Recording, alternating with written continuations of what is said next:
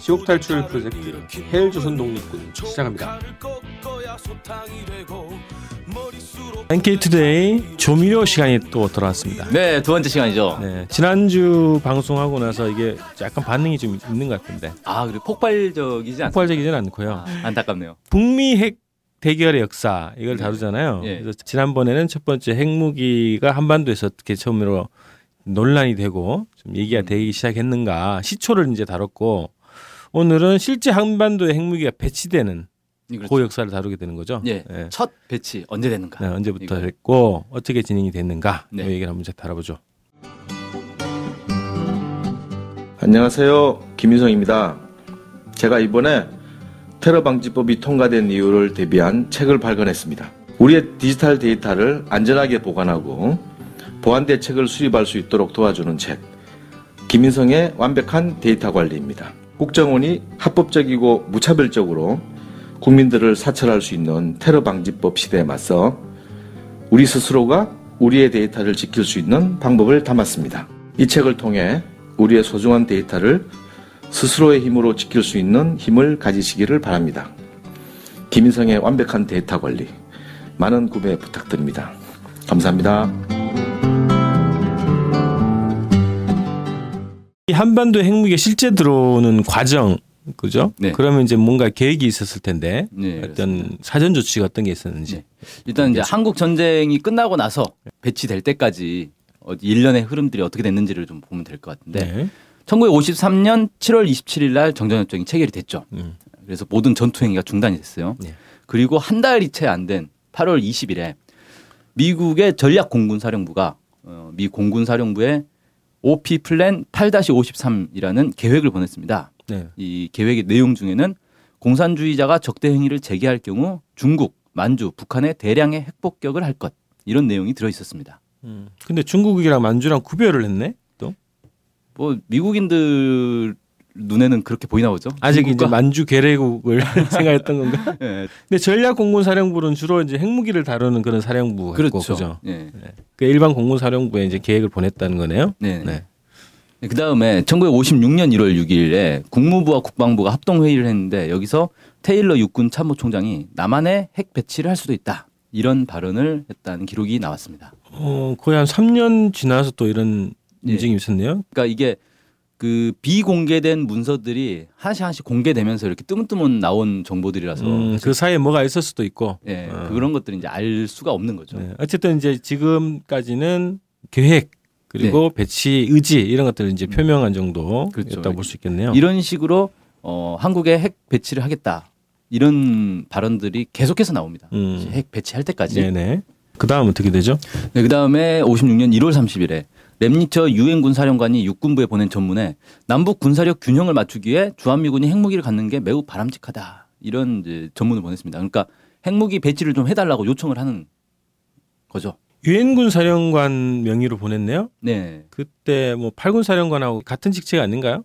그게 이제 주한, 인물? 주한미군 사령관이 유엔군 사령관 네네. 겸임하게 돼 있죠. 네. 유엔군 사령관 명의로 보냈다는 게 참 특이한 한 거에 보이는데 저는. 그게 이제 이 전문 자체가 어떤 명의로 보내는지는 사실 좀 확실하진 않고요. 전문 네. 자체를 보- 입수하지는 못해가지고. 네네.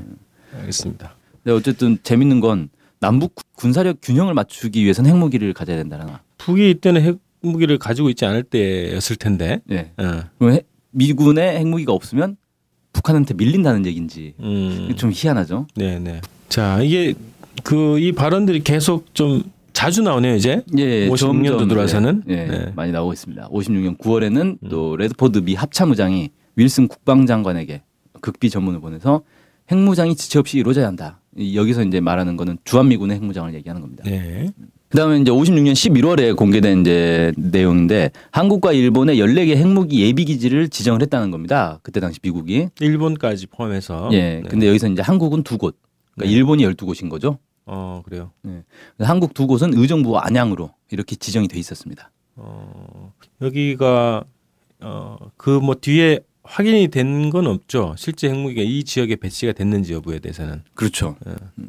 근데 어, 안양은 잘 모르겠고 의정부 같은 경우는 나중에 어, 배치됐을 가능성이 매우 높은 곳으로 음. 지적이 됐죠. 그 저희가 최근에 보면은 도봉 쪽에 네, 도봉산에 네, 무기창고 네, 있습니다. 핵 뭐 기지가 있었다 이런 얘기도 있었고 그다음에 춘천에 네. 뭐 있었다 이런 얘기가 있었죠. 어, 일단은 의정부 안양에 배치하자. 나머지는 일본에 배치하자 이런 얘기까지 있었군요. 네. 음. 네, 이때부터는 이제 공개적으로 어, 핵무기를 배치하겠다는 의지를 보이고 있습니다. 1900 56년까지는 이제 비공개 예. 어, 뭐 군인들 사이에서 이렇게 필요하다, 필요하다 이런 얘기만 있었던 건데 음. 네네. 57년부터는 이제 대놓고 5월 14일 날 기자회견을 열었어요. 국무부 장관과 국방부 장관, 덜레스 국무부 장관이 기자회견에서 더욱 현대적이고 더욱 효과적인 무기를 남한에 배치할 것을 고려한다. 그러니까 여기까지는 아직 핵 이게 뭘 핵을 얘기하는 건지는 알 수가 없잖아요. 음. 근데 연이어서 윌슨 국방부 장관이 이 무기에는 재래식 성능과 핵 능력을 겸비한 이중 성능 무기들을 포함한다. 이렇게 얘기해서 이게 핵무기라는 것을 밝혔습니다. 그 이중 성능 무기 개념이 어떤 건가요? 이게 정확하게 어떤 의미인지는 모르겠는데 아마 이런 것 같습니다. 그러니까 재래식 성능과 핵 능력을 겸비했다는 거니까 예를 들어 대포가 있으면 음. 일반 대포도 쏠 수 있고 핵도 쏠 수 있는 음. 그런 이제 이중 기능. 네네네. 그 탄두를 뭘로 하는가 두 개가 다 동시에 적용될 수 있는 무기 그렇죠. 이런 얘기일 수 있겠네요. 네, 예. 이때 이제 공식화 시키는 단계로 이제 넘어간 걸로 보이네요. 그렇죠. 네. 자, 그 다음에요. 그 다음에 이제 9월 달이 돼서 국무부에서 다울링 주한 미 대사에게 전문을 보냈는데 주한미군 제7사단과 24사단은 핵으로 무장한 다섯 개 전투단으로 편성된 펜토닉 사단들로 재편성될 것이며 핵무기를 탑재할 수 있는 미사일 부대인 제100 야전 포병대대와 280mm 핵 대포 부대인 제663 야전 포병대대가 남한에 배치될 것이다 라는 전문을 보내서 이걸 이승만 대통령에게 전하라고 했습니다. 어, 통보네요, 통보. 예. 어, 이 무장력 보면 어마어마하네요. 예. 그죠? 전투단, 사단, 뭐 핵무기 탑재할 수 있는 미사일 부대, 그다음에 핵대포까지 예. 있다는 거네요. 그러니까 대포 방식으로 어, 핵무기를 쏠 수 있다는 거네요, 그죠? 예, 이때 어. 이미 그런 게 개발이 돼 있었죠. 음, 네. 그래서 왜 이걸 이승만한테 보여주라고 했냐. 음. 그때 당시에 미군이 이 경제적인 어려움 때문에 해외에 주둔 미군을 좀 줄이려고 했어요. 음. 그걸 이제 감지한 이승만 대통령이 그 극력 반대를 했거든요. 미군 측에 감축을 반대했다. 예. 예. 그래서 이제 그걸 달래기 위해서 미군을 줄이는 대신 핵을 배치해 주겠다. 음, 이렇게 음. 이제 협상을 하는 겁니다. 이게 사실. 음. 자, 근데 이게 그 정전협정상에서는 네. 그 새로운 무기를 반입할 수 없다. 뭐 이런 규정이 있을 텐데 예. 이 규정에 따르면 핵무기를 배치하기가 어려웠을 텐데 그거는 뭐 어떤 상황으로 볼 수 있어요? 예. 일단 정전협정 제2조 13항 리을목을 보면은 한반도 경외로부터 증원하는 작전 비행기, 장갑 차량, 무기 및 탄약을 들여오는 것을 정지한다. 음. 그래서 이 정전협정이 체결된 이후에는 새로운 무기를 들여올 수 없게 이렇게 해놓은 거예요. 남북이 공이 예, 네. 모두가. 어. 단 같은 성능과 같은 유형의 물건을 일대일로 교환하는 기초 우에서 교체할 수 있다. 이렇게 했는데 이게 뭐냐면은 그 한국에 예를 들어 장갑차 한 대 있었는데 이게 낡아가지고 음. 폐기해야 된다. 그러면 얘를 밖으로 꺼내고 똑같은 종류의 장갑차로 새고 들어올 수 있다. 이렇게 이제 규정을 해놓은 거죠. 네, 네. 맞춤법을 보면 어, 이 류형 기초 우에서 북한식 맞춤법을 쓰고 있죠. 네. 왜 이럴까요? 또 한국사의 미스테리. 어, 뭐 북미 간에 체결됐으니까 그러지 않겠어요? 네. 실제로는 한국에는 정전협정문이 없어요. 음. 한국은 정전협정 당사자가 아니었기 때문에 그러겠네요. 그래서 한국이 가지고 있는 건 영문판밖에 없습니다. 아하. 그 한글판은 북한만 가지고 있어요. 네. 그래서 하- 한국에서는 공식적으로 그러니까 미국과 북한이 인정한 각자의 언어, 예, 그 두 개만 합의된 언어 이 문서는 그 두 개밖에 없다는 거네. 그렇죠. 어. 네, 그래서 예, 우리가 보는 정전협정 한글판은 사실 북한 에서 음. 가지고 있는 걸 보고 네, 있는 거라서 네, 네. 북한식 맞춤법을 쓰고 있죠. 그러겠네요. 자 그리고 이러한 물건의 매차 반입에 관하여 군사정전위원회와 중립국 강독위원회에 보고한다. 음. 그러니까 이게 한 개 빼고 두 개 들여올 수도 있고 아니면 몰래 또 들여올 수도 있고 그렇기 때문에 네. 중립국 감독위원회 이걸 보고를 하게 돼 있습니다. 이게 의무 조항으로 돼 있고. 예. 네. 자 그리고 또 뭐가 있습니까? 예 그리고 이제 중립국 감독위원회가 실제 감시를 하려면 예를 들어 몰래 들어오는 거 뭐 밀반입하는 거 이런 걸 감시를 해야 될 거 아닙니까? 네. 그래서 모든 항구 공항에 중립국 감독위원회가 중립국 시찰 소조를 파견을 해가지고 거기서 감시를 하는 겁니다. 음. 그래서 본 정전협정 제43항에 열관 출입항에서 상기에 허가된 작전 비행기, 장갑 차량, 무기 및 탄약의 교체를 감독하며 감시한다. 그래서 43항에 보면은 항구들 쭉 열거가 돼 있어요. 네. 이런 이런 항구들에서는 다 감시를 해야 된다. 이렇게. 어. 자, 아 이거 우리 몰랐는데 아주 촘촘하게 지금 어쨌든 감독 기구는 있었군요. 예. 음. 그러다 보니까 실제로 핵무기를 반입하려면 핵무기는 그 전에 없던 무기니까 네. 새로운 무기를 반입하는 거니까 음. 정전 협정에 금지된 거죠. 그래서 이 감독위원회에서 딱 금지를 시켜야 되겠네 원래. 그렇죠. 예. 그래서 미국이 해야 되는 건 두 가지가 있는 거예요. 하나는 정전 협정을 무력화시키는 음. 게 있고 네. 또 하나는 중립국 감독위원회를 이제 감시를 못하게 네. 막아내는 그런 이제 두 가지. 걸림돌이 있었다. 네. 어, 그래. 이걸 그- 그래서 제거한 거예요, 미국이. 그래서 제거를 했죠. 그래야 핵무기를 배치할 수 있으니까. 네. 그래서 어떻게 제거했는지 볼까요? 네, 일단 어 사실은 이제 정전 협정문 자체를 폐기해 버리면 음. 전쟁으로 가는 거지. 어 그렇죠. 그리고 이제 그 거기에 이제 조항 하나만 무기 반입 조항 하나만 없애버리면 음. 중립국 감독위원회는 사실 신경 안 써도 되는 거 아닙니까? 네. 그런데 이 조항을 폐기하는 것 자체는 상당히 부담되는 문제다 보니까 협상을 해야 되는 거 아니야? 그렇죠. 예. 새롭게 정전협정을 체결해야 되는 음, 거니까. 그래서 일단은 중립국 감독위원회부터 압박을 해서 없애버리려고 했어요. 네. 그러면 쟤네들만 없으면 마음 놓고 밀반입을 할 수 있으니까. 음. 그래서 사실은 상당히 오래전부터 1954년부터 야, 중립국 이미. 예 음. 상당히 빠르죠. 중립국 감독위원회 감시위원 철수를 압박을 하기 시작합니다. 그러니까 53년도에 그런 비밀 전문들이 이제 고- 그 있었다는 게 확인이 됐잖아요. 예. 그러면 그게 작전이 어 이미 이제 돌입을 해서 54년부터 본격적으로 이 철수 압박이 진행된 걸로 이렇게 봐야 되겠네. 근데 저건 이제 꼭 핵무기뿐만 아니라 예. 일반 무기도 반입을 못 하니까 어. 일반 무기 반입을 위해서라도 저 감시위원을 음. 철수시켜야 되는 거죠. 네. 근데 명분이 있어야 될 거 아닙니까? 그러니까 명분이 있어야 되니까 뭘 했냐면 음. 저 중립국 감독위원회 들이 어, 북한과 소련 편이다. 어. 이런 식으로 이제 몰아붙이는 겁니다. 어, 저기에 유리하게 하고 있다 지금. 예. 그래서 실제로 전국몰이를 했구만. 예, 그렇죠. 종국몰이를 한 거죠. 예. 예. 그래서 이걸 이제 계속 압박을 해서 한 1년 반쯤 압박을 해가지고 결국은 이제 감시위원을 추방을 합니다. 56년 6월에. 이게 미국이 직접 추방을 시킨 거는 아닐 텐데. 압박을 해서 어 거의 이제 방 강제로 나갈 수밖에 없게 만들어 버린 거죠. 네, 네. 아 이것도 문제가 됐을 텐데 어쨌든 그래서 이거 가지고도 대단한 막이 저항과 반발을 그렇죠. 불러 있을, 예, 있을 것 그래서 같은데. 저것 때문에 사실 정전위원회에서 계속 논란이 계속 됐어요. 네, 네. 예. 근데 어쨌든 어, 사태가 더 악화되는 걸 막기 위해서 그냥 어, 나가는 걸로. 그래서 각 이제 항구에 있었던 감시위원들이 다 추방이 됐네요. 네, 그렇죠. 어, 네. 그 다음에는 이제 노골적으로 정전협정 2조 13항 아까 그 무기 반입 네. 조항을 폐기를 선언합니다. 그게 1957년 6월 21일에 주한미군 유엔군 사령부에서 성명을 발표해서 네. 이 선언을 하게 되는 거죠. 야, 이게 보통 이제 이게 상대가 있는 협정이잖아요. 이게 네. 예, 그런 경우에는 일방적으로 폐- 저기 그 협정문을 조정을 하면 그 전체가 다 무효화되는. 어, 그런 네. 효과가 있을 텐데.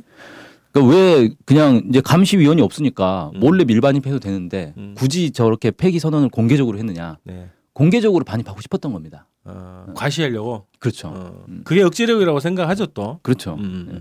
자 어쨌든 일방적으로 폐기를 선언을 해서 법적인 제약을 자기가 스스로 풀어버린 음. 상황이네요. 그렇죠. 네. 자 그래서 그런 조치들을 다 사전에 취하고 나서 이제 본격적으로 들어온다는 거죠. 네. 그래서 들어오는 순차가 또 어떻게 되는지 얘기를 해주시죠. 예. 이게 가장 처음 핵무기가 배치된 게 언제냐는 약간 불분명합니다. 음. 왜냐하면 그런 걸 이제 언제 들어왔다라고 공식적으로 이렇게 남기지는 않아서 기록을 음, 공개가 안 된 거죠. 기록은 남아 있겠지만 네. 일단 미 태평양 사령부 비밀 보고서에 따르면 1957년부터 배치를 시작했다 이런 표현이 나옵니다. 한반도에. 예. 네. 그 다음에 워싱턴 포스트에서도 57년부터 배치를 했다라는 그런 보도를 한 적이 있고요. 음. 당시에. 어, 그런데 실제로 이제 국방부가 국무부에 보낸 답신에 따르면 1958년 1월 안으로 배치될 것이다. 이런 답신을 보낸 기록이 있거든요. 네. 저게 이제 뭐냐면은 국무부에서 계속 국방부에 문의를 한 거예요. 아 이승만 대통령이 자꾸 핵 배치 언제 하냐고 쪼르는데 어, 좀 확인 좀 해줘라. 언제 도대체 배치되는 거냐?라고 네, 해서 네. 국방부에서 아 1월 안에는 반드시 보내줄 테니까 걱정하지 말아라. 이런 답신을 보낸 아 겁니다. 이게 더 그 가능성이 높겠네. 예, 네, 그렇죠. 58년 1월. 예, 네. 그래서 지금으로서는 57년 혹은 58년에 배치됐을 것이다라고 추정하는 수밖에 없는 거죠. 네, 네. 그리고 1월 28일에 주한미군이 핵무기 도착을 확인을 했습니다. 음. 그러니까 1월 28일 이전에 이제 도착을 했다. 뭐 이렇게 확인할 이거 수뭐 있겠고. 보도자를 내는 건가요? 아니요, 아니요. 그냥 내부적으로 음. 내부 문서로 이제 도착 확인했고 2월 3일에는 아예 공개를 했습니다. 주한미군이. 언론을 다 불러서 예. 연결했다. 그래서 이때 당시에 그 언론 보도 자료도 있습니다. 네. 동영상을 통해서 보시죠. Atomic weapons come to Korea in a dramatic gesture by the United States to counter the red buildup north of the 38th parallel. On the scene, the Honest John rocket launcher, field tested and operational, and the 280 millimeter atomic cannon.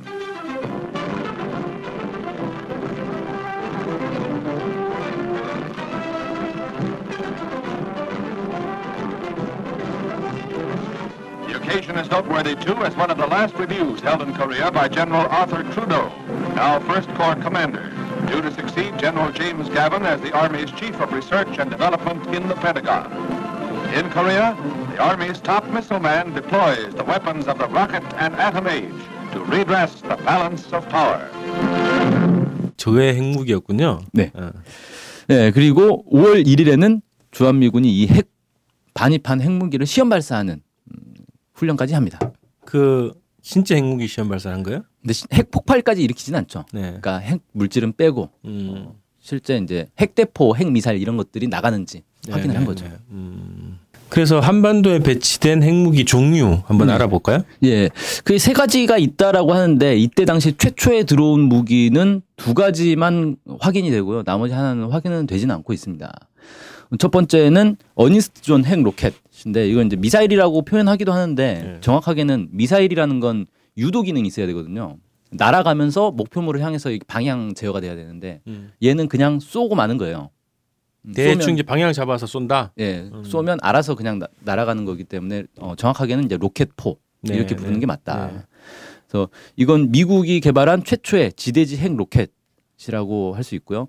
어, 사거리가 37km, 중량이 어, 2, 2톤 정도 나가는 거죠. 길이는 7.56m 되고 음. 762mm니까 어, 이건 이제 그 탄두의 직경을 얘기하는 겁니다. W31 핵탄두를 장착했다 이렇게 얘기를 하고 있는데 이게 아마 배치될 당시에는 다른 핵탄두를 장착을 했을 것 같아요. 근데 네. 거기에 대한 기록은 없더라고요. 음. 이 핵탄두 종류가 많이 있습니다. W로 이제 시작하는 핵탄두들이 있는데 W31은 1959년도부터 생산을 했기 때문에 58년에 배치한 어니스트존에는 아마 그 이전 단계의 핵탄두가 장착됐지 않았겠는가 네, 이렇게 네. 좀 추정이 되고 음. 이 W31 핵탄두는 무게가 대략 한 400kg 정도 나가고 파괴력이 세 가지 종류가 있습니다. 2kton, 20kton, 40kton. 그래서 보통 히로시마에 떨어진 핵폭탄이 한 15에서 20kton 정도 된다라고 추정을 하거든요. 네, 네. 그래서 히로시마에 떨어진 핵폭탄 혹은 그 두 배 정도 되는 핵폭탄까지도 반입이 음. 됐던 거죠. 음. 그리고 이건 어, 단 그 히로시마 나, 나가사키에 떨어졌던 핵폭탄과는 달리 증폭 핵 분열탄입니다. 그래서 어, 핵 분열만 하는 게 아니라 그 안에서 이제 수소에 의해서 핵 융합이 일어나면서 핵 분열을 더욱 촉진시키는 그런 이제 방식을 쓴 어. 더욱 강화된 핵폭탄이라고 할 수 있죠. 이게 그 히로시마에 떨어진 거는 어떻게 보면 느낌은 이제 전략 핵무기 이런 느낌을 주는데 네. 이거는 전술 핵무기 느낌을 준단 말이죠. 상용화 시킬 수 있는 네, 사거리도 굉장히 뭐 그렇게 길지 않고 그렇죠. 그죠? 음. 또 로켓에다가 쏘는 거니까 반입이 쉽고 이동이 쉽고 네, 그래서 이거는 실전에서 쓸 용도로 파괴력은 그보다 더 크지만 네, 그런 용도로 보이네요. 네. 그리고 이- 이때 당시에는 사실 방사능에 대한 개념이 별로 없었어요. 음. 그러니까 핵무기를 개발하던 그 맨하탄 프로젝트 있지 않습니까? 네. 거기에 과학자들도 핵폭발이 일어났을 때 방사능이 그렇게 많이 나올 줄 몰랐다는 거예요. 그걸 예상을 못했다고? 예. 그래서 일본에 투하해서 어. 방사능 나오는 걸 보고 어 예상보다 방사능이 많이 나오네 어. 이런 이제 실험 결과를 얻었다고 합니다. 네. 그러니까 사실은 일본에 떨어뜨린 건 거의 생체 실험을 한 거예요 미국이. 네, 네. 그러니까 이때 당시만 해도 방사능에 대한 별 개념이 없다 보니까 사거리 37km면 사실 그렇게 긴 게 아니잖아요. 그렇죠. 37km 밖에서 핵폭탄이 터지는데 쏜 사람들은 거기에 있을 거 아닙니까? 음. 그러니까 이 사람들은 로켓이니까 또. 예. 어. 미사일 쏘고 핵폭탄 터지는 거 구경을 하고 있을 거란 말이에요. 음. 어, 실제로 그 미국의 사막에서 저 실험을 하거든요. 어, 뿅 쏴가지고 한 몇십 킬로미터 떨어진 데서 팍 터지는 걸 다 구경하고 있어요 군인들이. 음. 아무 개념이 없는 거죠 방사능에, 방사능에 대한. 개념이 없어서. 네. 어. 그래서 나중에는 이 로켓이나 핵대포들이 다 폐기가 됩니다. 저건 쓸 수 없다. 군인들이 자기들 군인들이 일단 피해를 받는다. 그래가지고. 음. 근데 이때 당시에는 뭐 군인들이 무시겠구만. 그렇죠. 네. 네. 그 다음에는 M65라는 핵 대포가 있습니다. 원자포라고도 하고요. 280mm짜리 크기인데 미국 최초의 핵 대포고 1953년부터 이걸 운용을 했다고 합니다. 사거리가 30km니까 아까 그 Honest John 로켓과 뭐 비슷하죠. 네. 음, 길이가 26m나 됩니다. 대포 포신이 어마어마하게 긴 26m. 포신이죠. 어, 네. 그리고 어, 여기에는 이제 W9, W19 핵폭탄을 사용했다고 하는데 어, W9는 무게가 364kg에 파괴력이 15kton이고 W19는 좀 더 작으면서 파괴력은 좀 더 큽니다. 근데 이 파괴력들을 보면 다 히로시마급이에요. 야, 이 포탄에다 쏘는 건데 히로시마급. 예. 야, 대단하네요. 그래서 저런 걸 이제 사실은 포를 쏘는 사람도 다 방사능에 노출돼서 죽는 거죠. 어. 하여튼 무식하네 이것도. 네. 어, 자, 그 아까 이제 그 미국의 이제 비밀문서상에서는 남북의 군사력 격차 때문에 핵무기 비- 배치가 필요하다 이제 이런 주장을 펼쳤는데 실제 어떤 이유 때문에 배치를 실제 한 거죠? 네, 그걸 보면 일단 소련을 견제하는 용도가 가장 컸다 이렇게 보여집니다. 왜냐하면 네. 그때 당시에는 유일하게 소련과 미국만 핵무기를 가지고 있었기 때문에 음, 음. 소련이 핵무기를 가지고 있으니까 소련을 압박하려면 소련 바로 코앞에다가 핵무기를 배치해야 된다 이런 개념이 있었겠죠. 네. 그래서 이때 이제 소련의 핵무기를 소련 코앞에 핵무기를 배치하기 위해서 음. 한국에 핵무기를 갖다 놓은 게 아닌가 싶고 또 하나는 제2의 한국 전쟁을 대비했던 거다. 그러니까 언제든지 다시 전쟁이 날 수 있다라고 음. 본 거죠. 네. 한국 전쟁에서도 실제 핵무기를 써야 전세를 역전시킬 수 있다라는 요구를 계속 전장에서 요구를 했단 말이죠. 그렇죠. 그런 것들이 이어지는 걸로 봐야 되겠네. 그렇습니다. 예. 그리고 마지막으로는 아까 이제 말씀드린 것처럼 미국이 재정 적자 때문에 해외 미군 감축을 추진을 하고 있었는데 네. 이것 때문에 이제 이승만 대통령이 계속 반, 반대를 했고 네. 그러다 보니 감축하는 대신 핵을 배치해 주겠다라고 다 달랬던 그런 이제 얘기들이 나오거든요. 재정력자는 지금하고 비슷하네요. 네. 네. 그러니까 미국이 2차 세계 대전 끝나고 제조업이 이제 막 사실 활성화됐다가 음. 한국 전쟁 이후에 뭐 여러 가지 이유로 이제 재정 적자에 시달리게 됐어요. 그때 이제 전후 복구하려면 돈이 어마어마하게 들었겠죠. 음, 그래서 이제 대외적인 것 또 한국 국내 국내적인 또, 또 정치적인 문제 이런 것들이 좀 복합 복합적으로 이런 네. 배치를 요구했다 이렇게 볼 수 있겠군요. 네, 그렇습니다. 한반도 핵 문제라고 딱 우리가 얘기하잖아요. 한반도 비핵화, 뭐 한반도 핵 문제 얘기하면 기본은 여기서부터 시작되는 거네. 실질적인 물질적으로 물리적으로 배치가 된 것이 58년도부터. 네. 그래서 북의 핵이 없을 한참 전부터 네. 핵무기가 실제 이제 배치가 됐고 그것 때문에 한반도 핵 문제가 본격화됐다고 봐야 되는 거네요. 그렇죠. 사실 그러니까 우리가 북핵 문제, 북핵 문제 하는데 네. 우리가 목표로 하는 거는 한반도 비핵화 아닙니까? 한반도 그렇죠. 전체에 핵이 없어야 된다는 거잖아요. 한반도 비핵화는 남북 기본 합의서에서도 어, 목표를 하고 있는 거고 네. 그리고 9.19 공동 성명에서도 공식적으로 확인되고 있는 것이 한반도 비핵화라는 거죠. 그렇죠. 예. 근데 우리는 당연히 남쪽에는 핵무기 없으니 북한만 핵무기가 없으면 한반도 비핵화 된다라고 네. 생각하는데 네. 실제로는 이 한반도 비핵화 문제는 미국이 한국에 핵무기를 배치하면서부터 시작된 거다. 음. 이렇게 볼 수 있고 네.